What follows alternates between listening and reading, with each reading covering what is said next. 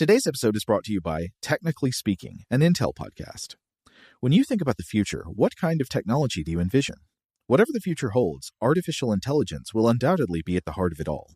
Join Graham Class as he hosts season two of Technically Speaking, an Intel podcast, and hear from the minds transforming healthcare, retail, entertainment, personal computing, and more with the help of AI. Tune in every other Tuesday and explore the latest technology that's changing our world today and creating a more accessible tomorrow. Listen to Technically Speaking, an Intel podcast on the iHeartRadio app, Apple Podcasts, or wherever you get your podcasts. What's up? This your boy Lil Duval, and check out my podcast, Conversations with Unc, on the Black Effect Podcast Network. Each and every Tuesday, Conversations with Unc podcast feature casuals and in-depth talk about ebbs and flows of life and the pursuit of happiness. Unlike my work on stage, I tap into a more serious and sensitive side to give life advice and simply offer words of encouragement, yet remind folks to never forget to laugh. Every Tuesday, listen to Conversations with Unc, hosted by Lil Duval on the Black Effect Podcast Network, iHeartRadio app, or wherever you get your podcasts presented by AT&T. Connecting changes everything. Okay, picture this. It's Friday afternoon when a thought hits you. I can spend another weekend doing the same old whatever, or I can hop into my all-new Hyundai Santa Fe and hit the road. With available H-Track all-wheel drive and three-row seating, my whole family can head deep into the wild. Conquer the weekend in the all-new Hyundai Santa Fe. Visit HyundaiUSA.com or call 562 for more details. Hyundai, there's joy in every journey. Rev up your thrills this summer at Cedar Point on the all-new Top Thrill 2. Drive the sky on the world's tallest and fastest triple launch vertical speedway. And now, for a limited time, get more Cedar Point fun for less with our limited time bundle for just $49.99. Get admission, parking, and all day drinks for one low price. But you better hurry because this bundle won't last long. Save now at cedarpoint.com.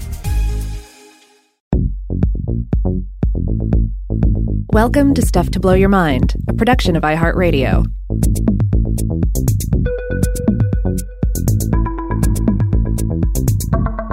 Hey, welcome to Weird House Cinema. This is Rob Lamb. And this is Joe McCormick. And today we're getting the team back together. Or I guess we're not getting the team back together because they were never together before. So we're getting the team together in the first place because, Rob, is this our first example of a a turbo team or dream team style movie uh, of the, of the genre where you have a specialist of several different kinds and they combine forces to go on a mission together? It might be. It's a it's one of these genres that I think is easy to take for granted because it's such a core aspect of the the Marvel Cinematic Universe from the Avengers to Guardians of the Galaxy. It's also a key part of our sort of role playing Dungeons and Dragons sense of adventure. You have a diverse group that's brought together, everybody has their own skill set. Uh, they come from different backgrounds, different species, even. And, uh, you know, a lot of that's probably based on the sort of blueprint provided by the Fellowship of the Ring. Ah, yes. Yeah, so you have a, a, warrior king and a wizard and an elf archer, and uh, well, I don't know. I guess a lot of what the various uh, parties in the fellowship do is is basically fight in one way or another. But I, that's also true of some of these Dream Team, Turbo Team type movies. They're people who just fight with different, uh, I don't know, weapons or specialties. You'll have like an explosives expert or mm. somebody who yeah, has a sword. Oh yeah, a good heist movie, right? Or, or, even more to the point, a terrible heist movie will will inevitably have this uh, uh, this as part of the plot. You got to bring it. You got to have your safe cracking dude. You got to have your heavy weapons dude for some reason, and so forth. It's a proven formula. Why question it? So, what is the specific movie we're looking at today? It is a 1986 film called Eliminators. Yeah, we're going back to 1986 with this one, a banner year for genre films. Uh, and we're also going back to the filmographies of Peter Manoogian and producer Charles Band. I could be wrong, but I think Manoogian is the first director we've come back to for a second film on Weird House Cinema. Though certainly we've covered multiple films produced by such names as Charles Band, Roger Corman, etc. And of course, uh, we've come back to different films featuring some of the same actors. Oh yeah, Arena. Manoogian did Arena, the the space alien boxing movie. I don't know what Yeah. you even call it. Yeah, Monster MMA, where it had like a human fighter getting into punching matches with giant squid and stuff. Uh, th- th- that was a fun one, and I'm gonna I'm gonna go right ahead and say there is no contest whatsoever. Arena was a better movie than Eliminators. Though you can see the connective tissue, you can see some of this, some some more themes. You know, they're both films feature cyborgs. Um, both films feature Star Trek actors, uh, so uh, they have a lot in common. Now, for those of you out there who are on the edge of your seats wondering, I, I know, I know, I know, but will there be boats in this movie? you can rest assured, uh, and and if you don't believe me, you can consult one of the nine stills from the film included on the back cover of the VHS box. Uh, there is photographic guarantee there will be gratuitous watercraft in this movie. That's right. Yeah, there there are a lot of boats in this film. Oh, so many boats. About 15 minutes in, I started getting the feeling that this is going to be one of those movies where the title actually doesn't feature in the movie at all. And what do you know? My fears were, were well founded. In fact, the team of eliminators in this movie are never called eliminators by anyone. They never refer to themselves as eliminators none of what they're doing could really all that easily be described as eliminating. I guess they're sort of on a mission against a guy. Maybe they're trying to eliminate his e- evil doings. But overall, I would just say that the title of this movie is a more or less random word. And if you were to go by primary themes, a more appropriate title for this film would have been either Mandroid or Boats. Yes. um, now, if if you want a, an elevator pitch that that sells you on the elimination aspect of this picture, uh, th- really the the back of the VHS box does it because this is what it says: In a hidden fortress, concealed by impenetrable jungle, dwells Doctor Abbott Reeves, a brilliant but devious scientist who has the power to create and the will to destroy. He must be eliminated. there you go.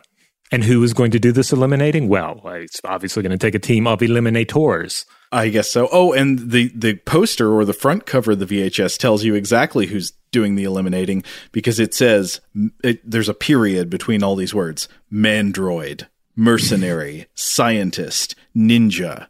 Each one a specialist. Together they are eliminators. Yes. I have a I have a framed uh, copy of this poster, by the way. It is a beautiful poster, and I remember seeing the VHS box art, and I remember thinking it looked amazing. Like this, this encapsulates everything I, I wanted to see uh, in the uh, the eighties and nineties, you know. Uh, but somehow I didn't, which and I, I have no idea how I avoided actually watching this movie, renting it at some point. Maybe maybe there was something about it that seemed slightly too grown up for me as a child. Like, ooh, that looks cool, but I don't know. I, I dare not. Uh, though ultimately, it's a pretty pretty harmless film for the most part. Yeah, it is rated PG. Uh, it- it- would you say that it has mature themes but not adult themes, or the other way around? Actually, I guess I'd say it has neither. Uh, well, I mean, there's a character who steals a smooch, uh, so Oh, there's yeah, that. yeah. Um, there are It has a some lot badly of guns. behaving characters. Yeah. It has also there's a lot of boats. Uh, I don't know, uh, rated B for boat, I guess. But yeah, the, but this poster is is brilliant because mainly, yeah, there's some people in the background with some guns and some knives. There's a tiny floating robot that you can barely see, but mainly the mandroid center stage. It's this brilliant, just glistening, uh, you know, clearly half human, half machine, and then also he's like a tank centaur. Like his lower half appears to just be like tank treads. It's it's beautiful, beautiful to behold. I also like imagining the design conversation that went into the back cover of the VHS because it's like, okay, which of these stills from the movie should we include over the synopsis? And and the answer is all. Oh, what? all all nine. All nine go on there. Grid of Yeah. nine. Well, they they did choose to to go with the one they spent the most money on, I guess, in terms of effects and costuming. Now, if if we were to give a, I guess, a more specific uh, elevator pitch, I would say it goes as follows: a roboticist, a robot, a cyborg, a martial artist, and a low life river rat must join forces to take on a time traveling mad scientist intent on conquering ancient Rome with a suit of power armor and a death ray, uh, with the help of a couple of tough guys in a boat. Oh yeah, did we even mention that this involves time travel yet? no, and it is uh, Ooh boy, this is quite a time travel. If you want, if you want a time travel movie that makes Trancers two feel like Primer, then The Eliminators is here for you. the time travel is almost kind of an afterthought in it. Like usually with the time travel movie, what your main characters are doing is time travel, but instead the time travel is just sort of a uh, an intro and an outro here. It's the beginning premise and then the the very coda of the film. But the real travel that goes on in this movie, at least from the hero's point of view, is mostly uh, is mostly by boat. Mm-hmm. It's basically um, a higher speed um, Heart of Darkness with time travel. Well, on that uh, note, let's go ahead and have have the trailer. Let's just go ahead and listen to the entire trailer because the, the audio is pretty tremendous in this. In a hidden fortress concealed by impenetrable jungle dwells Dr. Abbott Reeves, a brilliant but devious scientist with the power to create. Help the mandroid from the cage, Takala. Any malfunctions? I had some trouble with this. Feels like a delay in the neurosynapse trigger and the will to destroy. Move its memory, then dismantle it. It's half human. He must be eliminated. Colonel Nora Hunter has the brains to mastermind the operation. You need a full-time mechanic, my friend. Fontana, the river rat. What are you doing? I saw this in a movie once. When he finds himself in a tight spot, someone else has to pick up the pieces. Kuji, the ninja. He has the martial skills to destroy his enemies. The Mandroid. More machine than man. His special powers will determine whether or not they survive.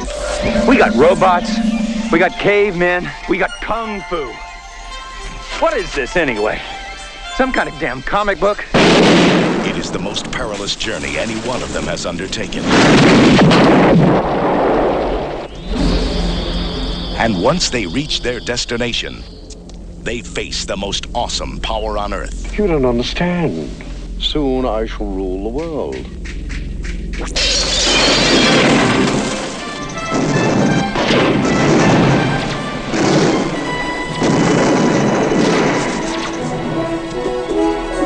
It will take all their combined skills to defeat him. Each one is the ultimate specialist in his field. Together, they are the Eliminators.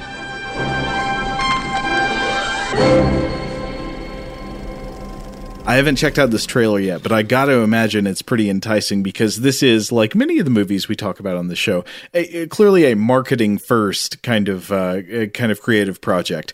I had the poster for this movie before I ever saw the movie. In fact, the, the poster was a gift from a friend, but I understand why he gave it to me. It is a uh, it it. it it, it encapsulates so much feeling. It's got the the feeling of these movies from that there it's not like a coherent genre but it's like a vibe of 80s movies that includes other ones we've talked about like metal storm the destruction of Jared-Syn this is this is in that kind of bucket and has those kind of feelings coursing through its arteries well, you know, it is produced by by Charles Band. It is an Empire International picture. And speaking of, I'm now remembering. Yeah, th- of course, Charles Band was our first director that we came back to for second helping. Uh, so because uh, he did he did both Trancers two and Metal Storm, The Destruction of Jared-Syn. So my, oh. my apologies to uh, uh, Sir Charles Band on that one. Uh, but uh, uh, yeah, let's. Uh, this is a this is an Empire International picture. it is a, a, a born out of Charles Band's Empire, as was the director Peter Manoogian. Um, we talked about Peter Manoogian previously on the Arena episode. born 1949 he directed uh, a segment in their second feature, Empire International second feature, the anthology film The Dungeon Master. That was his first directional credit, following uh, work as an assistant director on a string of Band directed films, as well as Galaxy of Terror. Uh, and he was a production manager on, on several other films, including Humanoids from the Deep and a lovely little 1982 thriller that they filmed on, on Tybee Island in Georgia, uh, The Slayer. But are you joking with Lovely? This one always looked gross. um, it's mostly love. Like it's it's a better film than you th- than you would think. The the Slayer. Oh, okay. Um, The the monster that is prominently featured on some of the material barely shows up, like shows up right at the end. It's is mostly an attempt to to do a uh, kind of like psychological horror picture. And I don't know mm. uh, if you have any connection to Tybee Island. If you've ever been there, then maybe maybe that that helps uh, grease the wheels a little bit. Manoogian uh, directed a string of in- Empire International pictures. Uh, including uh, uh, the, um, Arena, which we already uh, have covered on the show, the elimin- or Eliminators, rather, not the Eliminators that we're talking about here. And then he would transfer into the full moon era of the Charles Band Empire as well, with 1992 Seed People. so yeah, definitely, definitely a Charles Band guy. This Manoogian. And the same can uh, can definitely be said for the writers on this film. Danny Bilson, born 1956, and Paul DeMeo, who lived 1953 through 2018. Uh, these two got their start very much in the Charles Band camp with such pictures as 1984's Trancers. Um, also, uh, uh they, they, did 89's uh, Arena. And uh, they later got into video game writing, and recently um, they wrote the screenplay for 2020's Da 5 Bloods, directed by Spike Lee, which was released after DeMeo's death. Oh, wow. That's a really uh, upward arc. Yeah, yeah. So interesting ascent there. Uh, you know, you may start out doing uh, monsters and uh, and cyborgs, but who knows? Who knows where your career will take you? So, a familiar cast uh, of, of uh, behind the scenes characters there. Let's get into the actors on this baby because this is it's a pretty pretty fun uh, group that they put together. Well, Rob, I know this is not the order you had it in, but I feel like there's an we have an obligation to begin with our mandroid. Yes. Um, and before before I even talk about who plays the mandroid, I also have to point out something that, that kept bugging me a little bit while watching it. Is they call him a mandroid, but android already means mandroid. like, yes. like that's it means Android, like in the likeness man. of of man. Um, yeah. So it's kind of pointless to change it to Mandroid, or if you were to change it even more and make it Humandroid, I don't know. Well, I mean, I, I, think it's very confusing because so android means in the form of a man, but I think then I think because android was used in like science fiction to refer to robots that are in the form of a man, mm-hmm. then it just got shortened to like droids in Star Wars, and then people just started thinking droid meant robot, but really mm-hmm. it means like it's a shortening of the word meaning form of a man. So then you have to add man back onto it in order to say, oh, but this this droid is like a man. It's part man. So that's a it's a beautiful circular etymology. At any rate, our our man droid in this picture is played. Well, I mean, he's he's mostly human. Uh, the human part is played by Patrick Reynolds, born 1948. And, you know, you'd be forgiven for not being all that up on the acting career of Patrick Reynolds. This is probably his most prominent role, though he pops up in mostly small roles and some uncredited roles on various films and TV shows prior to this, including uh, Robert Altman's Nashville, Hair, Airplane, Pumping Iron, and Xanadu. Wait, who is he in Pumping Iron? I think he's just himself uncredited. I, I haven't seen Pumping Iron, but I, I, maybe he's standing in the background in a gym or something. Like that's the sort of caliber of roles he often had. I think earlier, uh, in, or you know, for much of his career, he's just kind of he's just kind of hanging out. I mean, is he is he pumping? Is he like in the, the the gym with Arnold Schwarzenegger, feeling the pump? I mean, maybe he's he he doesn't seem like super beefy in this film, but he seems pretty cut. Like he seems like like maybe he he frequented the gyms. Okay. So uh, the interesting thing here, though, about Patrick Reynolds is that he is the grandson of R.J. Reynolds, who lived 1850 through 1919, the founder of the R.J. Reynolds Tobacco Company. Now, Patrick Reynolds was a, himself a smoker for many years, but he quit in 1985 and he became a prominent anti smoking activist around the same time and founded the Foundation for a Smoke Free America. Uh, so, uh, really, ultimately, most notable as an anti smoking activist who was also once a mandroid. Yeah, when I Google him, he comes up as an anti smoking guy. And then it's got a little section of his Wikipedia page where it's like he was also in some movies where he played like a robot. well, this is it. And, you know, it's, uh, uh, it's, it's been pretty influential. There's a movie that I, I, did see when it came out in 2011 from Steven uh, Kostanski. Uh, it's kind of a sci fi, sort of a comedy, kind of like a dry comedy. It's called Manborg, uh, and it has a character that's very, you know, very clearly inspired by Mandroid. Well, throughout this movie, I kept mixing up the words Mandroid and Manborg, probably because of the existence of that movie, which I don't think I've ever seen. But yeah, I, it, he's he's a Borg, he's a man, he's a droid, he's annoyed, he's he's all of the above. All right, who do you want next, Joe? Pick pick a member of our adventuring crew. Well, I feel like after that we got to pick our other main hero, which has got to be Denise Crosby playing Colonel Nora Hunter, right? Yes, Denise Crosby, born 1957, uh, best known to Trek fans as Tasha Yar on the first season of Star Trek: The Next Generation. I think she gets killed by a like sentient puddle of mud. Yeah, some sort of black ooze, right? Uh, so she she ends up dying, but then she ends up coming back playing a character named uh, Sela, I think, or Sela. I'm, I do not remember this character, but this mm. is um, this would be Tasha Yar's half Romulan daughter, possibly from an alternate timeline. I'm not not certain on that. Uh, she also plays the mother, though, in the original movie version of Pet Sematary. She does, yes. I also have to. This is uh, an admission I have to make. Uh, I've I've been working much of my life under the assumption that she was rock legend David Crosby's daughter, but she is not. She's not related to David Crosby at all. Her father was Dennis Crosby, son of crooner Bing Crosby. Huh. So. Uh, uh, you know, so somehow I kind of switched that around. I'm like, okay, famous music family, uh, let's let's switch it over to David Crosby instead. And like to the point where I would look at her and I would be like, yeah, you can see the resemblance. You can see the David Crosby a little bit.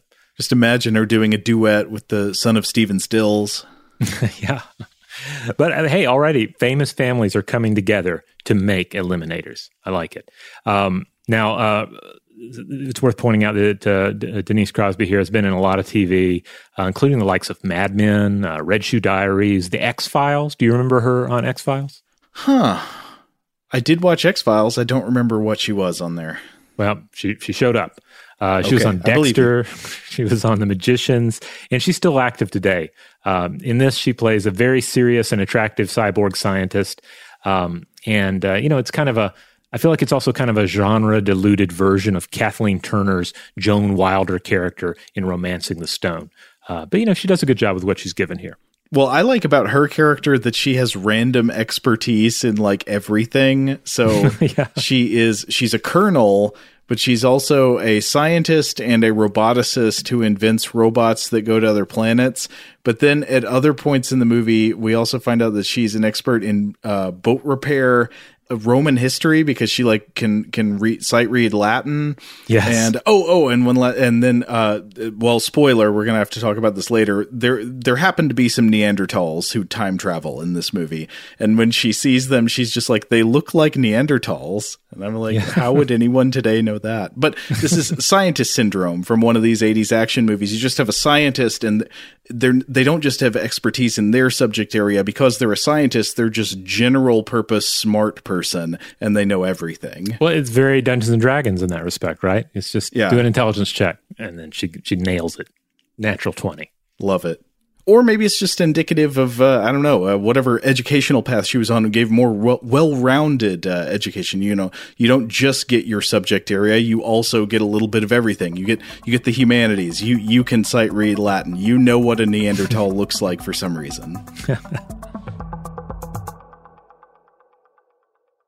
Shout out to Astepro for sponsoring this episode and providing us with free samples. Rob, as the uh, the local host with allergies here, they sent you some of their nasal spray to treat your allergies. What was your experience like? Yeah, that's right. I always wrestle with the pollen a bit when it rolls in during the spring, so they sent me the little uh, nasal spray. I tried out the product, and yeah, it sure did help me get on top of my symptoms for the day. And it's so fast acting, uh, it was already kicking in before I left the house. Astepro is a first of its kind nasal allergy spray. It's the fastest 24 hour over the counter allergy spray. It starts working in 30 minutes, while other allergy sprays take hours. Astepro is the first and only 24 hour steroid free allergy spray. Astepro delivers full prescription strength indoor and outdoor allergy relief from nasal congestion, runny and itchy nose, and sneezing. Get fast acting nasal allergy symptom relief with Astepro. Go to asteproallergy.com for a discount so you can get Astepro and go today. A S T E P R O allergy.com. Astepro and go. Use directed for relief of nasal congestion, runny nose, sneezing, and itchy nose due to allergies. Today's episode is brought to you by eBay. eBay Motors is here for the ride. Remember when you first saw the potential? And then, through some elbow grease, fresh installs, and a whole lot of love, you transformed a hundred thousand miles and a body full of rust into a drive that's all your own. Look to your left, look to your right. It's official.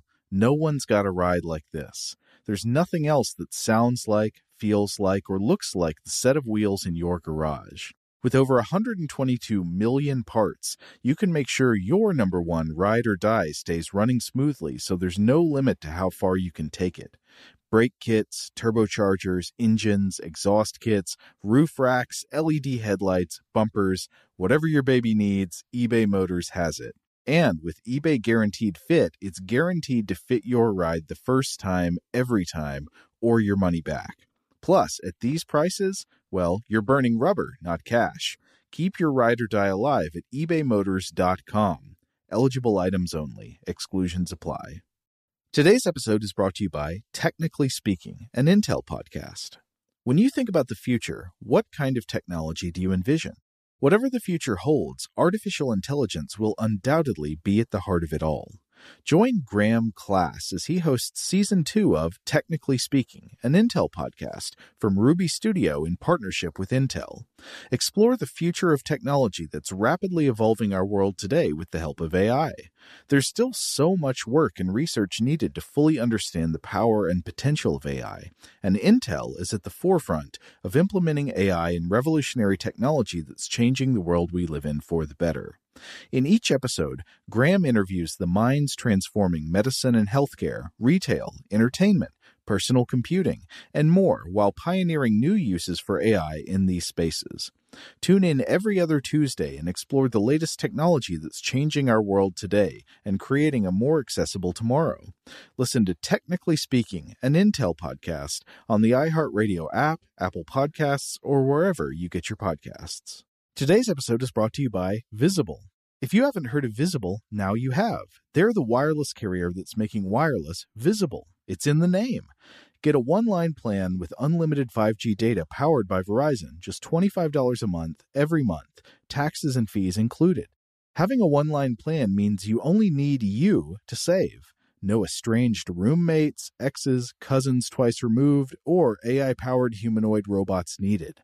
And because $25 a month really means $25 a month, you can call, text, stream, whatever, as much as you want without worrying about getting dinged at the end of the month. No hidden fees, no surprises. No, really. It's like the old saying goes you can't judge a book by its cover, but you can judge a company by its name. So spread the word. Tell all your friends there's a wireless company out there with transparency in their name, and they're called Visible. Start saving on wireless today at visible.com. Monthly rate on the Visible plan for data management practices and additional terms, visit visible.com.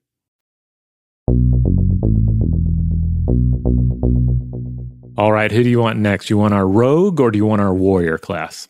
Ooh, God. Well, which is which? No, I know which is which. At least from a moral point of view, we got to go rogue because uh, I think we're going in recruiting order, right? Okay. So we start with Mandroid, and then we go to scientist. That's Denise Crosby, uh, Colonel Nora Hunter, and then we go to rogue. But in this case, it's a it's a special breed of rogue. It's a water rogue.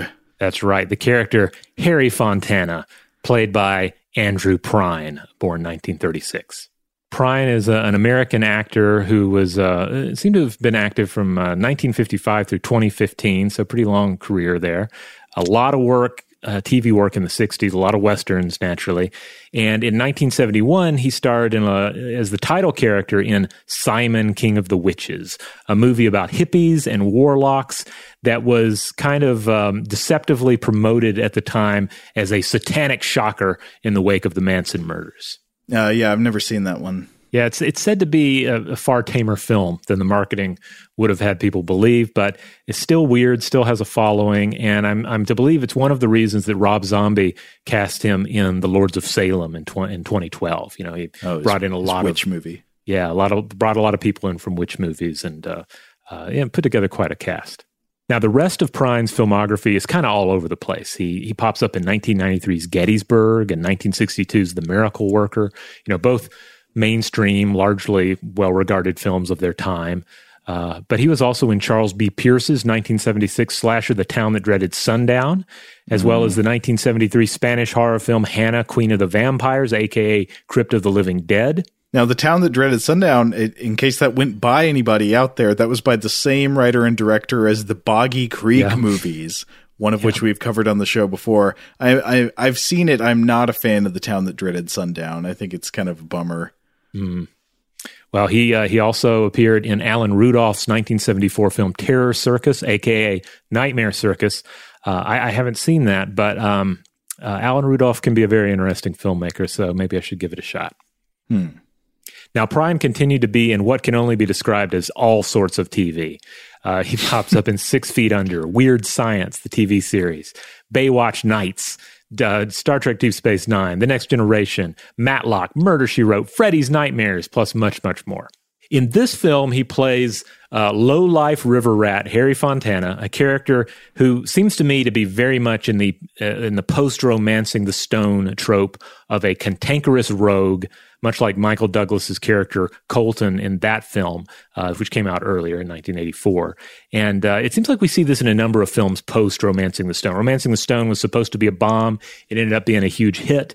So, you know, everybody was going to get in on that a little bit and get some sort of a, a sweaty, uh, you know, kind of greasy um, rogue character to pilot a boat and have a woman fall in love with him.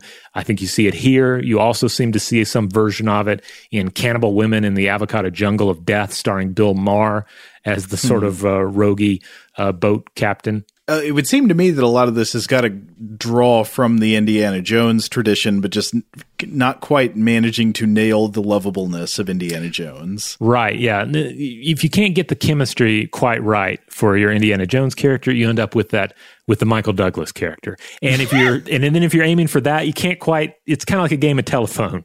Where by the end of it, what do you have? You have um, you have Andrew Prine playing this. Um, uh, likable but not nearly as charismatic character but but still a lot of fun like this is a performance that has a lot of roguish energy and it's i i i constantly enjoyed watching to see what Prine was going to do with his face next like what kind of weird um uh, sell he was going to give on things he also had kind of a for some reason i was thinking he had kind of a john carradine vibe to it something about his Hmm. his sort of lankiness Oh yeah, okay. I was thinking a much less creepy James Woods. Yes, yeah, I think that's that's spot on as well. All right, that leads us to uh, the the final member of this party, not counting the the robot that flies around. We'll discuss that in a bit. Uh, but we have the character Kuji, played by Conan Lee, who also served as fight choreographer on the picture. He was born in 1959, Chinese American action movie actor and stuntman. Um, I think he was born born in, in China, but uh, uh, uh, you know grew up in New York, uh, if I'm remembering correctly. The same year as this picture, 86, he appeared as a Chang Sing gang member in Big Trouble in Little China. Chang Sing, those those are the good guys, right? Uh, they're the guys who Victor Wong recruits. Yes. Uh, now, Conan Lee also had roles in Gymkata, uh, Ninja in the Dragon's Den. That one, uh, in that one, he appeared alongside uh, Hiroyuki Sanada, uh, who went on to, of course, become a, a major not only Japanese film star but international film star. He's also done some voice work and some directing and writing. Um, he also appears in the Fred Olen Ray movie from 1986, Armed Response, that starred David Carradine, Lee Van Cleef, Mako, Ross Hagen, Dick Miller, and Michael Berryman. So quite a cast there. Uh, that that's a that's a full on captain's platter. Yes, you're getting the sampler all deep fried. All right, a couple of bit players of note that will this will become more important, important in a bit. But we have the the actor Peter Schrum playing Ray, who is the primary henchman in this picture. Uh, essentially, uh, what would you what would you say? Uh, is he the Darth Vader of this movie? I'm not sure. Not the Darth Vader. He would be Primary hench. Um, he's the hmm.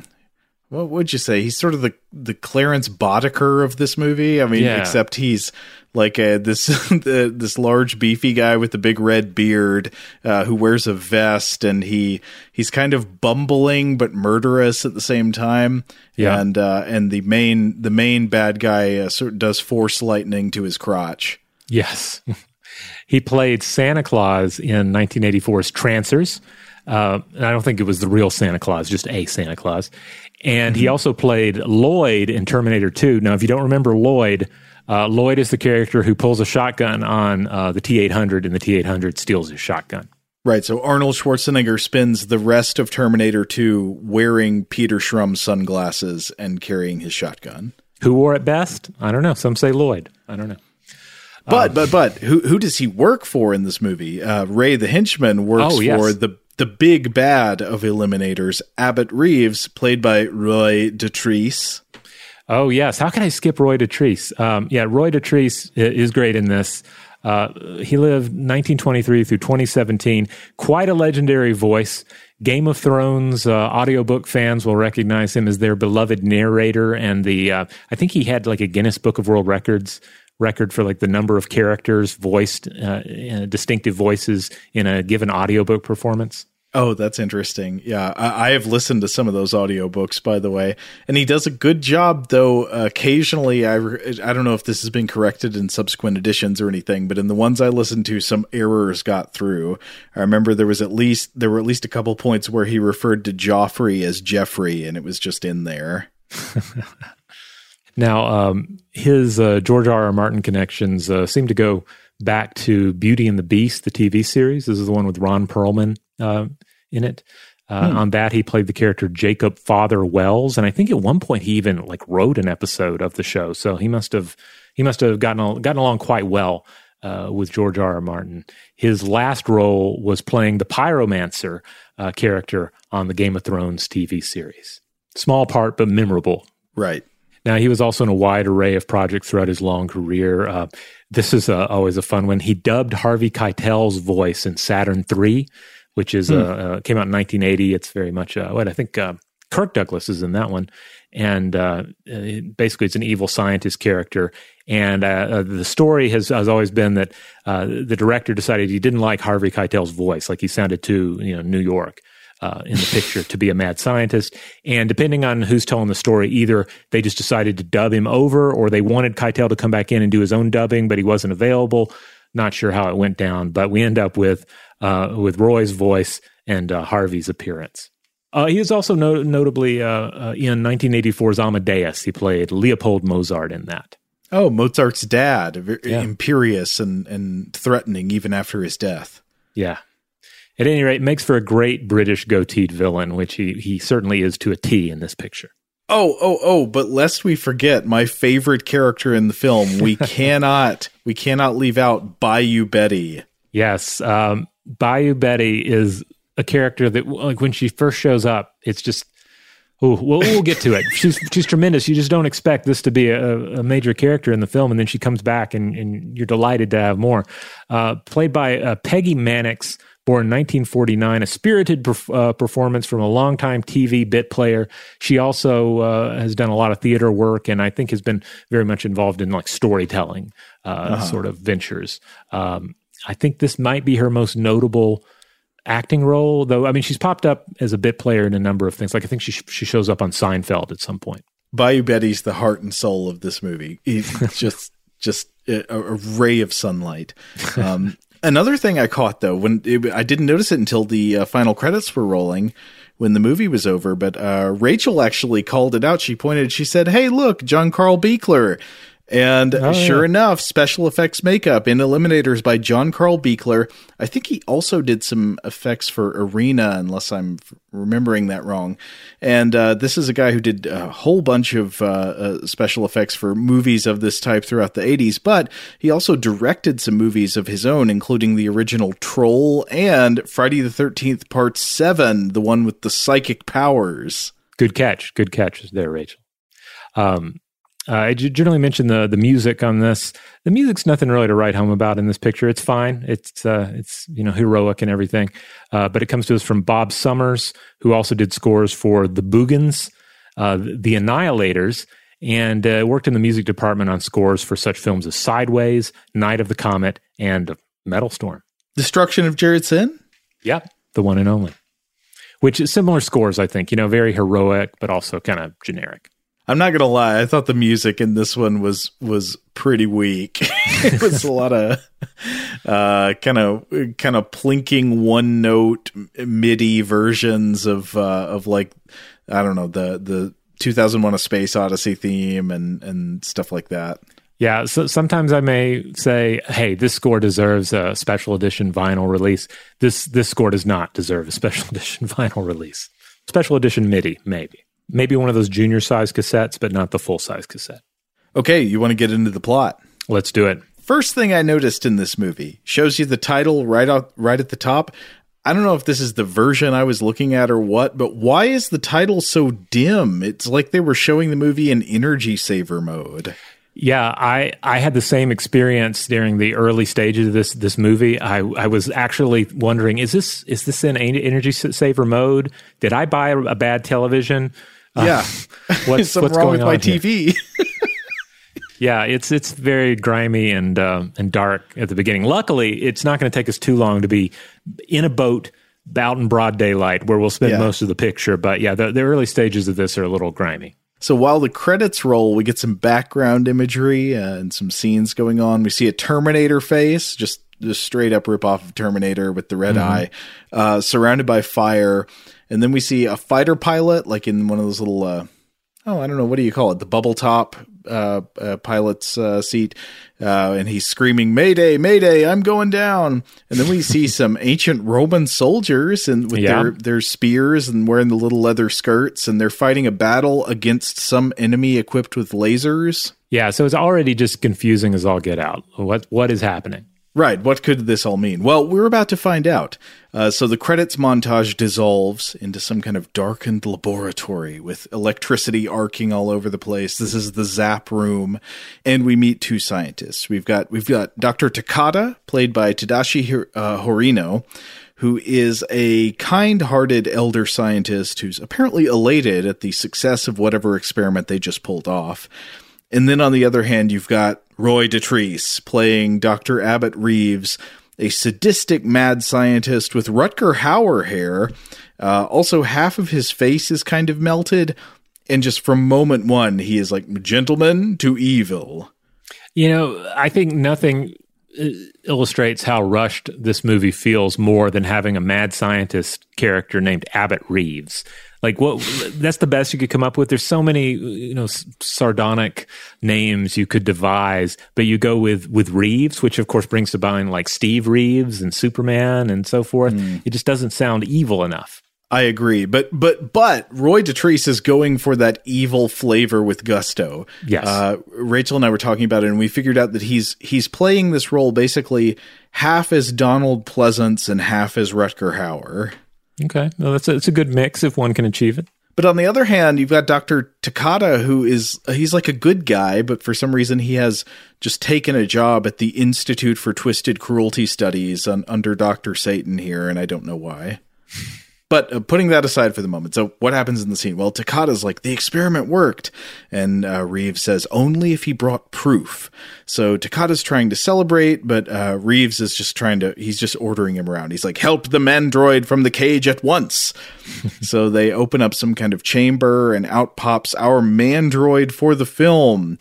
Uh, how to describe what this guy looks like? He's he's half of his head is like uh, is a Terminator head. Mm-hmm. Yep, yep. Half a Terminator head, uh, red eye glaring. The rest of his body is kind of, you know, hodgepodge of um, of armor, like sort of power armory looking stuff that I guess is supposed to imply that he's he's actually a robot underneath all that stuff. I think so. His left arm is like a Mega Man arm. It's like gun for an Mhm. arm. The mandroid, he comes up to Reeves. He hands over a plastic prop shield, and Roy Dotrice is all, mm, yes, first century Centurion shield, no less. Magnificent. Uh, and and le- uh, I would have thought, oh, okay, how would he know this? Why does this mad scientist know things about ancient Rome and he's able to identify artifacts? But I think this actually does make sense because he's apparently obsessed with ancient Rome. Yeah, we find out much later in the film that he is a connoisseur of the, of these items. I don't know why he is. He just is. Oh, you know, he's kind of a you know a megalomaniac clearly, and he he likes the he likes the shine of uh, the, of the the Roman imperial period, and uh, you know that's why he at some point decides I want to use time travel technology to go back in time and conquer ancient Rome and become their ruler. Yeah, what's the big deal? I'm just a Caligula enthusiast. Yeah. Oh, but was, yeah, I guess we're kind of burying the lead now. So the weird thing is, did you also get the feeling that the movie is maybe trying to be a little bit coy about what the deal with the experiment was, like building up to a reveal later on, but it doesn't work because like obviously it was time travel and they sent the mandroid back to like shoot Roman soldiers and steal one of their shields. Yeah, yeah, it, it feels like that might have been the case. Like they're trying to to leave you guessing, but we we all know. We all know it's time travel. Wow, what was the experiment? How did he get this shield? Why are there cavemen running around? Scenes of Roman soldiers. I mean, it's it's time travel. What else could it be? You're running a Westworld park. I mean, that's the only other possible explanation. Meanwhile, Dr. Takada, he's over here showing his sensitive side because Roy Dotrice is doing his megalomaniac thing, but Takada, uh, he's like, he wants to know how the mandroid feels. And the mandroid says he can barely remember, except he, he knows on his journey he saw flashes of memories. He says, I was in my plane going down again. So our mandroid is haunted by horrible memories of a plane crash that are, are rippling through his Borg brain and uh, and then Roy Dotrice does something. I was trying to figure out. He like plugs himself into a tube of some kind. Is he supposed mm-hmm. to be on some kind of dialysis, or is he is he like part robot at this point and plugging himself in to recharge? Well, he also has a, a, a like he has all these wounds on his face too, right? Like mm. he's he's using mad science to recoup from something, but I don't think we're ever quite uh, told what it was, right? He's just he gets yeah. a little better each time we see him. Takada wants to uh, send the mandroid off to heal and be repaired. You know, he tells him, "You've done well, my friend," because he is a kindly scientist. Uh, but then immediately Reeves is like, "No, destroy it, make it suffer." and t- uh, uh, Takada is like, "But you know, his his brain is half human. It's, he's alive. You can't do that." But Reeves says, "Since when have we ever been concerned with compassion? What compassion was ever shown to me?" And then you get a good like burned face yep. reveal. He's kind of dabbing at his his burns. Now, the whole thing with the, the mandroid having these visions of being in a like a World War II plane crash, uh, that means they bone jacked him, right? Like I they, guess these, so. these guys are bone jackers. Yes, yes, they got the meat, but the meat was damaged. Thus, then I guess the meat was damaged. That's why you make a, a manborg, right? A man droid. You, or did they just decide no? We need a. We only need to use part of the meat and create the man droid. We need a man droid for our various time travel uh, uh, thefts. Well, apparently they don't need him that long because Reeves, uh, Roy Dotrice is like, no, destroy him. So uh, Takada's like, okay, well, I'm, he, I'm going to have to set the mandroid free. So he, you know, he conspires with them. He says, we will escape this place tonight. And the mandroid says, I'll need my mobile unit. And ah, the mobile unit. I love the mobile unit. How to describe the mobile unit? Rob, when I say mobile unit, what words come to your mind? Oh, um, well, now it is clearly going to be a, a, a, like a tank centaur situation. You know, it is this. Um, uh, I don't know what the words would have, uh, brought to mind previously, but I knew where we were going because I'd seen the poster. Uh, the mobile unit is one of these effects that really this is fabulously done. This looks amazing. It looks great. Uh, at the same time, the rest of the picture is cheap enough to where like this effect looks a little hokey, even though the effect itself I think looks looks extremely solid. It looks very good, but it also looks really unintentionally funny. Yeah. And the reason I would put it there is they came up with a, a really quite good special effect, but they filmed it in such a way and edited it in such a way that like you see it moving in awkward ways. Like he, so it's a guy on tank treads, like he's a tank centaur. He takes his legs off and plugs his torso into this tank thing. But then when you actually see him moving around on it, it looks like he, it would be more efficient for him to just use his legs because he's yeah. he like gets stuck rolling around on stuff and then tries to do a three point turn and it's really funny. Yeah, yeah. It's I mean it, it's kind of like when a, a, child is like, "No, I want to take my scooter," and the parent is like, "Oh God, this is going to take even longer. Uh, it would it would be easier if you walked." Uh, but but yeah, it also comes back to the the basic premise we've discussed before. Like, no matter how good your monster costume is, or in this case, your your uh, your your half tank cyborg centaur costume happens to be, if you just shoot it in broad daylight, you're not doing it any favors. Agreed. But anyway, they get caught while they're trying to escape, and uh, unfortunately, uh, the the kindly Doctor Takada is killed in their escape attempt. But before he dies, he tells the mandroid that he must go and find a scientist named Colonel Hunter, and if he finds Colonel Hunter, he can he can have all the answers. So then there's a big escape sequence where he's rolling around on his tracks and he's trying to get out of the compound and then we meet. Uh, here we get our first meeting with Ray, the henchman. Who, when when Rachel and I first saw him, we were like, "Oh, it's Crenshaw from Boggy Creek," because he's got he's got a big red beard, uh, mm-hmm. and he's dressed kind of like a like a Bayou guy, but not quite in like just the uh, shirtless with overalls like Crenshaw, but he's halfway there. And he uh, and he's on sniper duty. He's trying to like shoot the mandroid with this big weird gun that has these three red scopes on it. Yeah, like the the gun looks like it's some sort of futuristic device. You know, it's it's a it's very much like a sci-fi sniper rifle. But there's nothing else about Ray that uh, that suggests science fiction. Like he's just this bearded dude. Uh, you know, might be just a trucker that was making a shipment uh, to the mad science lab and was hired on the spot. Ray looks like a guy who would own a food truck called Wild Bubba's Boudin Balls. Yep, yep. Uh, uh, very much so. And and you know, looking at him, you know that he owns a boat. Today's episode is brought to you by eBay. eBay Motors is here for the ride. Remember when you first saw the potential? And then, through some elbow grease, fresh installs, and a whole lot of love, you transformed a 100,000 miles and a body full of rust into a drive that's all your own. Look to your left, look to your right. It's official. No one's got a ride like this. There's nothing else that sounds like, feels like, or looks like the set of wheels in your garage. With over 122 million parts, you can make sure your number one ride or die stays running smoothly so there's no limit to how far you can take it. Brake kits, turbochargers, engines, exhaust kits, roof racks, LED headlights, bumpers, whatever your baby needs, eBay Motors has it. And with eBay Guaranteed Fit, it's guaranteed to fit your ride the first time, every time, or your money back. Plus, at these prices, well, you're burning rubber, not cash. Keep your ride or die alive at ebaymotors.com. Eligible items only, exclusions apply. Today's episode is brought to you by Technically Speaking, an Intel podcast. When you think about the future, what kind of technology do you envision? Whatever the future holds, artificial intelligence will undoubtedly be at the heart of it all. Join Graham Class as he hosts season two of Technically Speaking, an Intel podcast from Ruby Studio in partnership with Intel. Explore the future of technology that's rapidly evolving our world today with the help of AI. There's still so much work and research needed to fully understand the power and potential of AI, and Intel is at the forefront of implementing AI in revolutionary technology that's changing the world we live in for the better. In each episode, Graham interviews the minds transforming medicine and healthcare, retail, entertainment, personal computing, and more while pioneering new uses for AI in these spaces. Tune in every other Tuesday and explore the latest technology that's changing our world today and creating a more accessible tomorrow.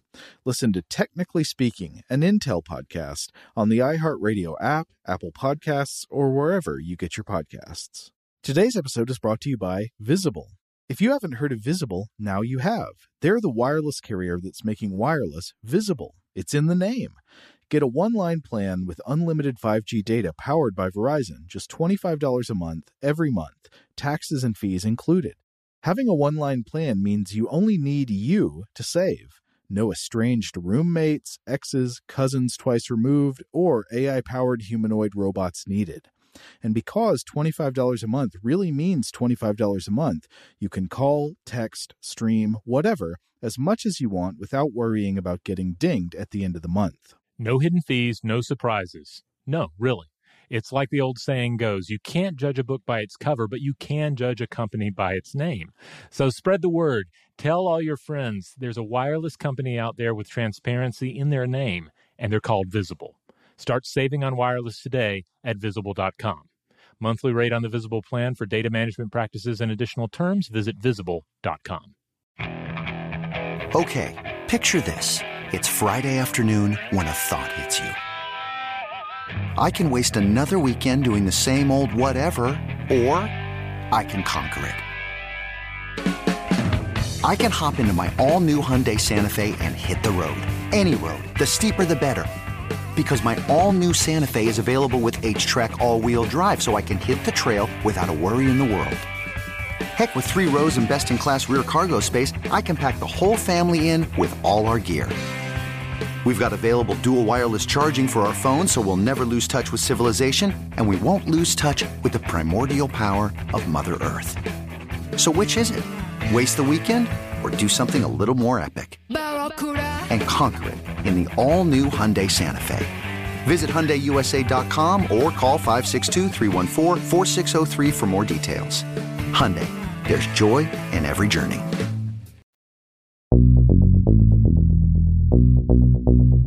Well, anyway, the Mandroid escapes. He parks his mobile unit somewhere in the jungle, puts his leg units on, which is and then he great. This is a great sequence. Like it's, a, Yes. it's again, they just really thought out this mobile unit thing.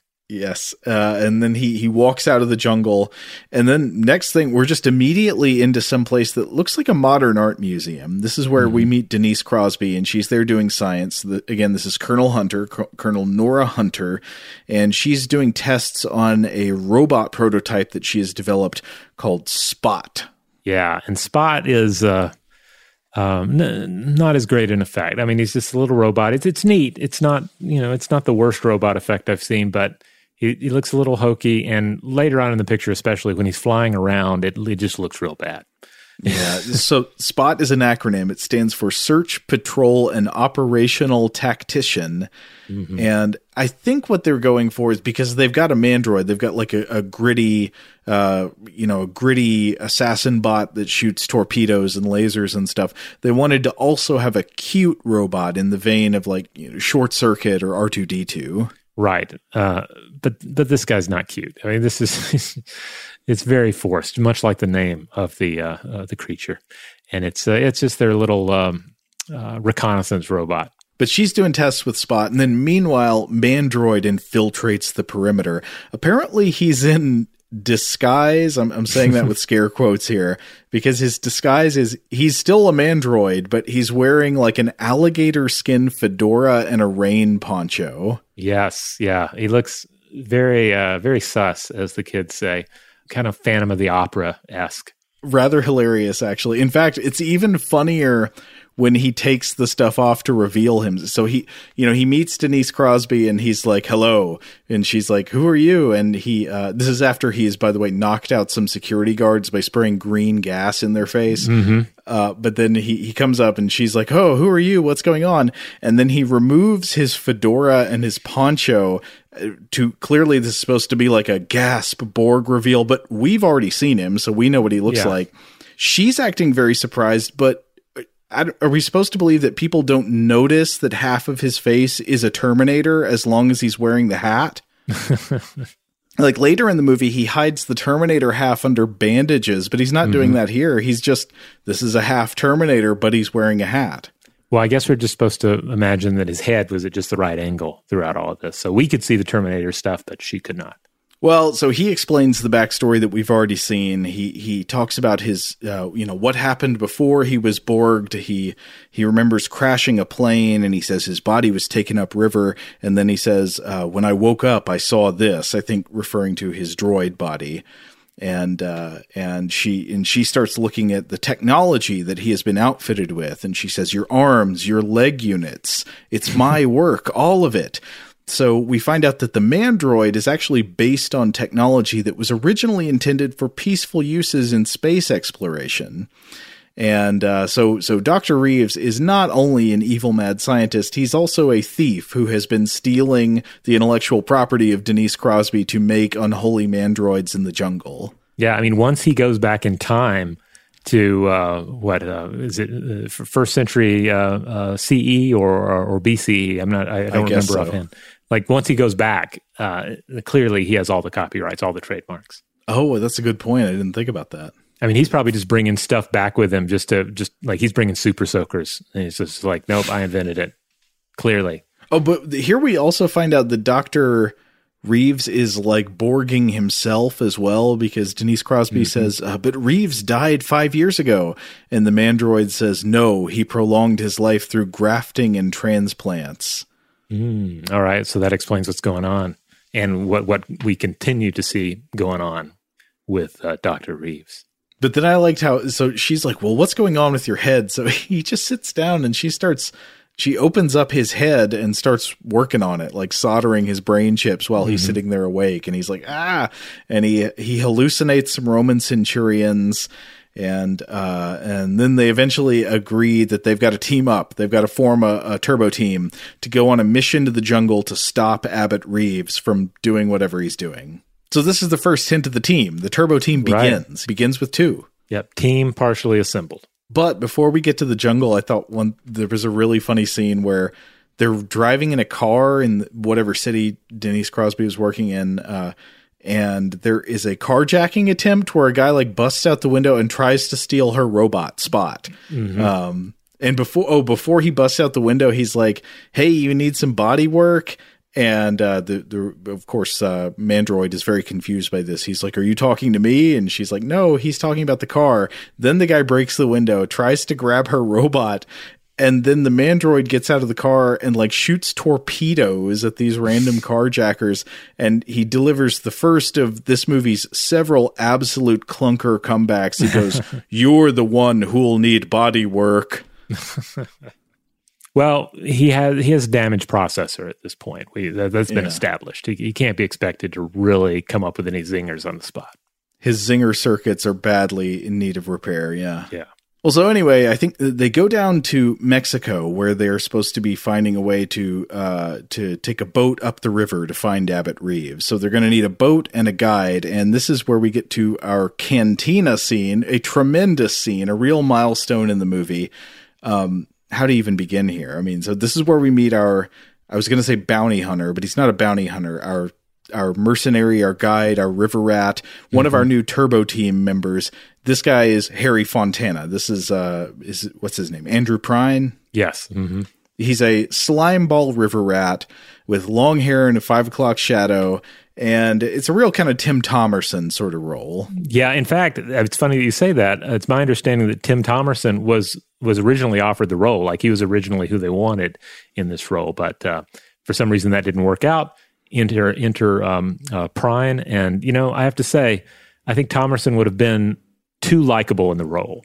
I think I think Thomerson has is just uh, his, his charisma is a little a little more wholesome somehow, and uh, I like that we have a, a, a, a more proper river rat on our hands here. But also, but he's not the only thing in the scene. The scene also has this weird bartender who had what was going on with that guy's accent. It was so he you would expect him to have, I guess, a Mexican accent. This is in Mexico, but he sort of halfway has a Scottish accent. The one thing this vaguely made me think of is the uh, the old black and white film um, uh, Wages of Fear, which I think, if memory serves, revolves around like a bunch of expats.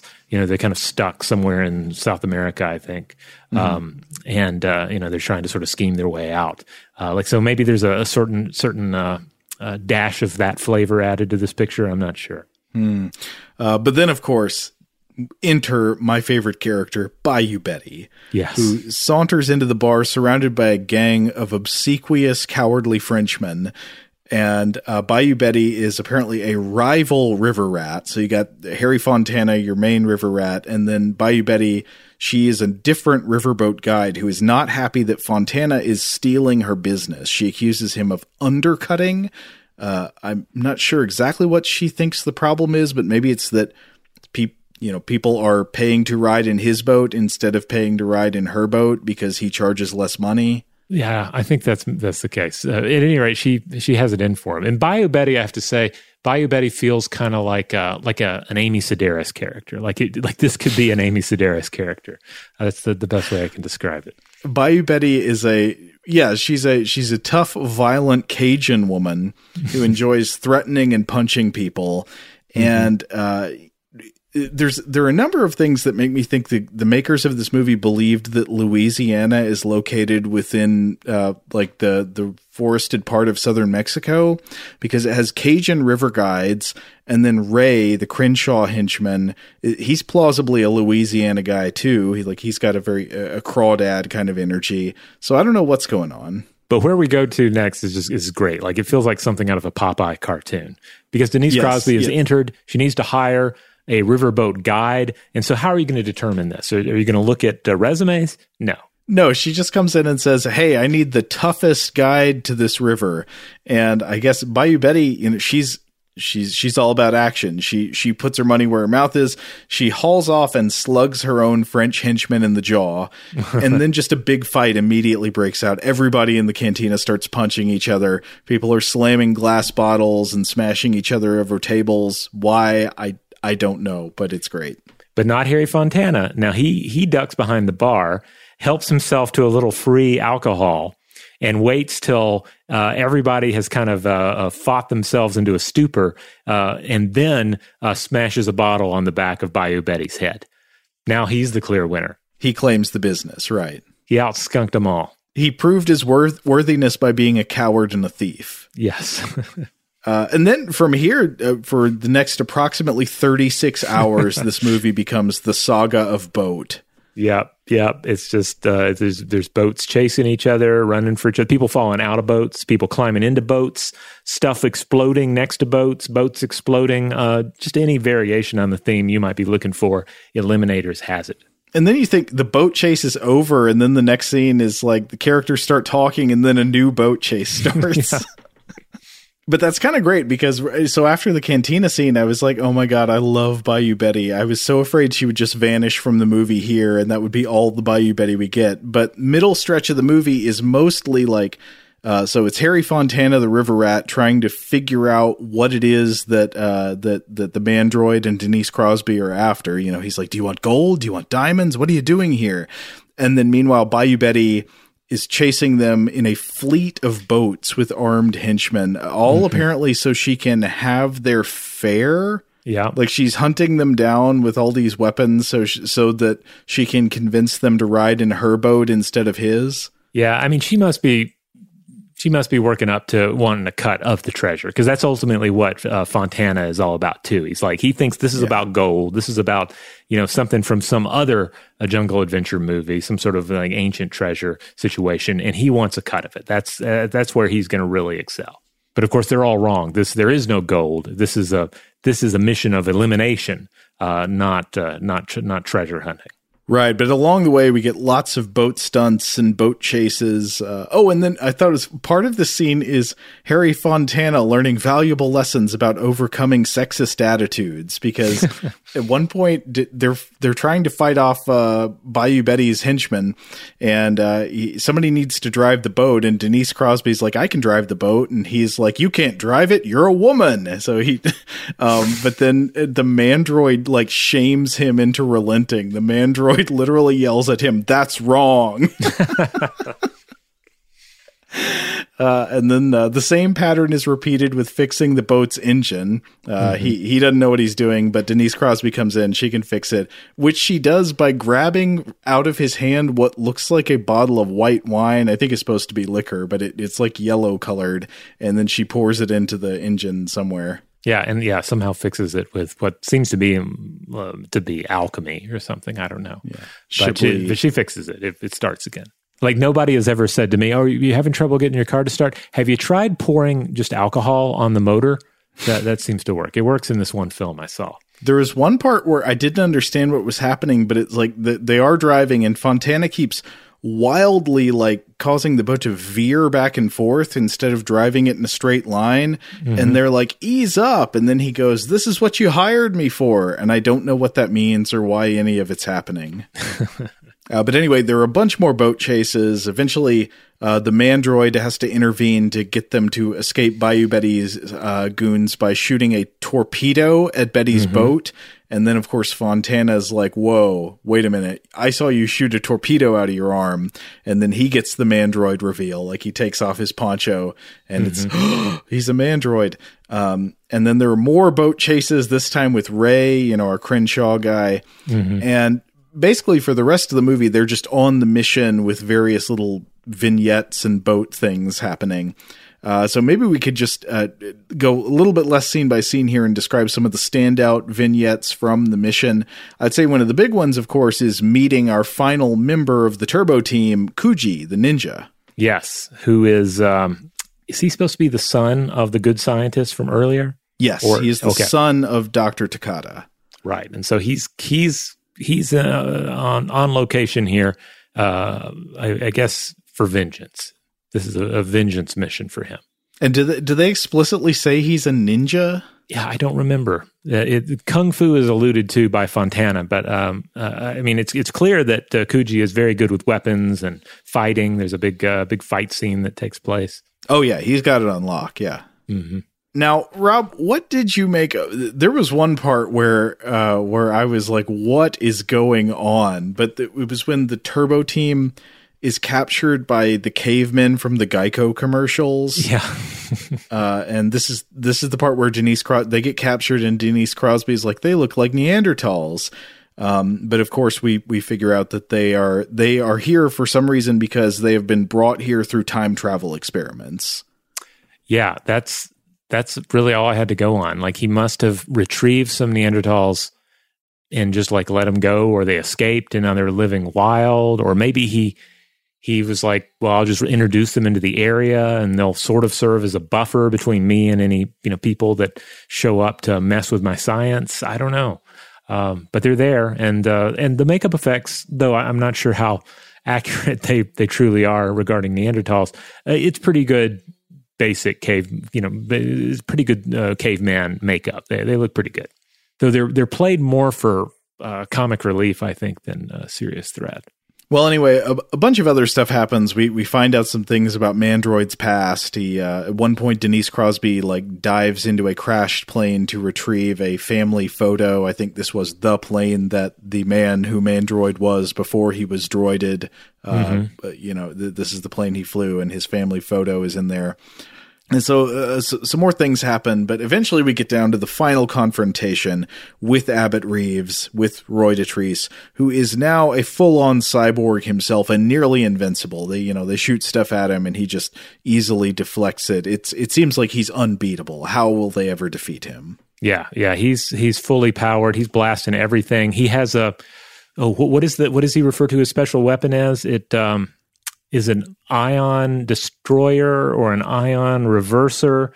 Um, Oh, there's the the thing where he says it'll turn the atoms in your body inside out. I like yes. that. So of course we see it do nothing of the sort. he Right. just kind of this the the, the the the the cyborg gets blasted with it a few times, and you know it's just sort of typical robot gets hit with a laser gun sort of affair.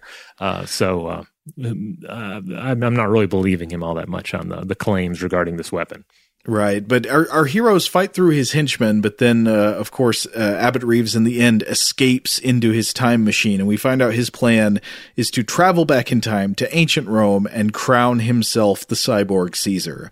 So, h- h- can our heroes save history from being Borgified? Well, at first, it looks like no, because he already gets into the time machine and he leaves, and they're like, he's gone. We can't stop him. But oh, oh wow, oh wow, this ending. Yeah, uh, Fontana basically saves the day, right? Because they're like, Yeah. look, it's too late. He's already gone back, and they, they see the date there on the time machine controls. And Fontana just starts like hitting the machine, uh, essentially vandalizing the machine, and Uh-huh. then something happens. Well, you can say what it is. Well, do we want to spoil this terrific? Yes, we do. Um, so basically, uh, it, instead of going back to uh, you know first century uh, uh, uh, CE or BCE, I forget which, it instead takes him way back. Uh, like like all uh, pretty much all the way back uh, you know not not uh, you know primordial ooze level but to uh, the silurian um, uh, time period. So sent him all the way back to, to a time when there is nothing to conquer, nothing to to, to overpower. Um, and uh, and we we get this wonderful scene where he uh, we see the time machine is crashed in this primordial landscape. Uh, he gets out of it and then he's like, no, because he quickly realizes that he has gone far too back in time. There's no way back, and now he's the king of nothing. It's a pretty killer ending. I, Yeah. I should have looked into this before we started recording. I don't know if there would have been breathable atmosphere at the time. Mm, Well, he's Uh, he's all cyborged up at this point, right? So Oh, okay. So he can he'll he'll be fine in a CO two atmosphere. maybe I don't know. he seems. Who are we to doubt the scene, the scene that we we witness here? I mean, there would be some things to rule over, right? I mean, mostly marine organisms. Yeah, yeah. It's something. I mean, you know, I, so I'm thinking by by, by day two, he might have gotten over it and be like, "All right, it's it's all right, Reeves. It's not too bad. We're, uh, you know, the the the, the, the Caesar of uh, of slimes. We're the fish, we're the, yeah. the Caesar of fish. Uh, so we have that going for us at least. That would have been a great scene, actually. He goes to the water's edge, and there are these weird fish creatures, and he's just like, "Kneel before me." that would have been good. So it's quite it's quite an ending. And it's one of these where like our heroes save the day essentially by vandalism and kind of through Yes. technicality. Like uh, basically the villain won, but they they found a loophole in his victory. So I will say overall, this was not a very good movie, uh, but it was a, a goobery good time. Yeah, it's uh, this one's a lot of fun. It's real dumb, uh, but in a in a in a wonderfully watchable sense. So uh, I, I highly recommend it. Um, now we watched it as part of the uh, uh, the excellent Shout Factory Sci-Fi Movie Marathon DVD set, which also includes Arena uh, and two films that I have not seen: America 3000 and The Time Guardian. I haven't seen them either, so I, no comment. I think Carrie Fisher's in one of them. Uh, I think she's in The Time Guardian, but that's all I know about. it. Wow. Now, Shout Factory also put out Eliminators on Blu ray in 2015, and 88 Films did a combo Blu ray DVD uh, release in 2017. Uh, I'm not sure if Eliminators is streaming anywhere at the moment as of this recording, but I think it has popped up on places like Prime in the past. So, you know, if you're if you're looking out on Tubi uh, or in places of that of that nature, you're bound to see it pop up eventually. All right, we're going to go ahead and close it out. Uh, but of course, we'd love to hear from anyone out there. If we have any uh, Eliminators fans out there, uh, certainly if you saw this movie back in the 80s, uh, we'd love to hear from you. Uh, if you want to check out other episodes of Weirdhouse Cinema, it comes out every Friday in the Stuff to Blow Your Mind podcast feed. We're primarily a science podcast, but on Fridays, we put aside all that serious stuff and we just focus in on a weird motion picture. Huge thanks, as always, to our excellent audio producer, Seth Nicholas Johnson. If you would like to get in touch with us with feedback on this episode or any other, to suggest a topic for the future, or just to say hello, you can email us at contact at stufftoblowyourmind.com.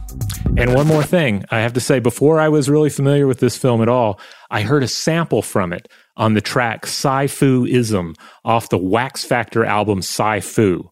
Uh, now, this is an artist that now goes by the name of Pete Sasqwax. That's S A S Q W A X. And he's put out a ton of great content over the years.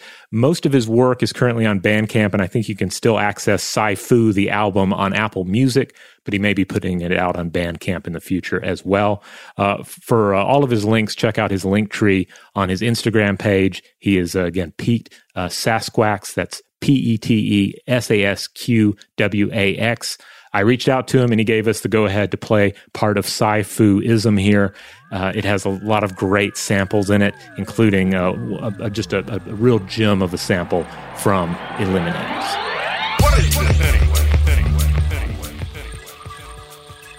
Some kind of goddamn comic book, comic book, comic book, comic book.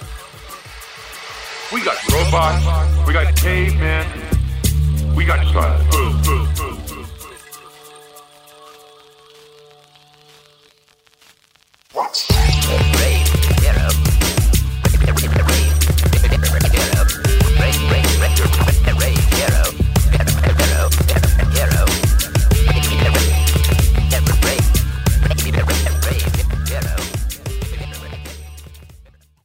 Today's episode is brought to you by Visible. The future of wireless is here, and it's transparent. Switch to Visible, the wireless company that makes wireless visible. Get a one line plan with unlimited 5G data powered by Verizon, just $25 a month, every month, taxes and fees included. No hidden fees, no surprises, no, really. What are you waiting for? Get with the times and switch to Visible at visible.com. Monthly rate on the Visible plan for data management practices and additional terms, visit visible.com. Rev up your thrills this summer at Cedar Point on the all new Top Thrill 2. Drive the sky on the world's tallest and fastest triple launch vertical speedway. And now, for a limited time, get more Cedar Point fun for less with our limited time bundle for just $49.99. Get admission, parking, and all day drinks for one low price. But you better hurry because this bundle won't last long. Save now at cedarpoint.com. Xumo Play is your destination for endless entertainment. With a diverse lineup of 350 plus live channels, movies, and full TV series, you'll easily find something to watch right away. And the best part? It's all free. Love music? Get lost in the 90s with iHeart 90s, dance away with hip hop beats, and more on the iHeartRadio music channels. No logins, no signups, no accounts, no hassle. So what are you waiting for? Start streaming at play.xumo.com or download from the app and Google Play stores today. All you can stream with Xumo Play. This is Malcolm Gladwell from Revisionist History. eBay Motors is here for the ride. With some elbow grease, fresh installs, and a whole lot of love, you transformed 100,000 miles and a body full of rust into a drive that's all your own. Brake kits, LED headlights, whatever you need, eBay Motors has it. And with eBay Guaranteed Fit, it's guaranteed to fit your ride the first time, every time, or your money back. Plus, at these prices, you're burning rubber, not cash. Keep your ride or die alive at ebaymotors.com. Eligible items only, exclusions apply.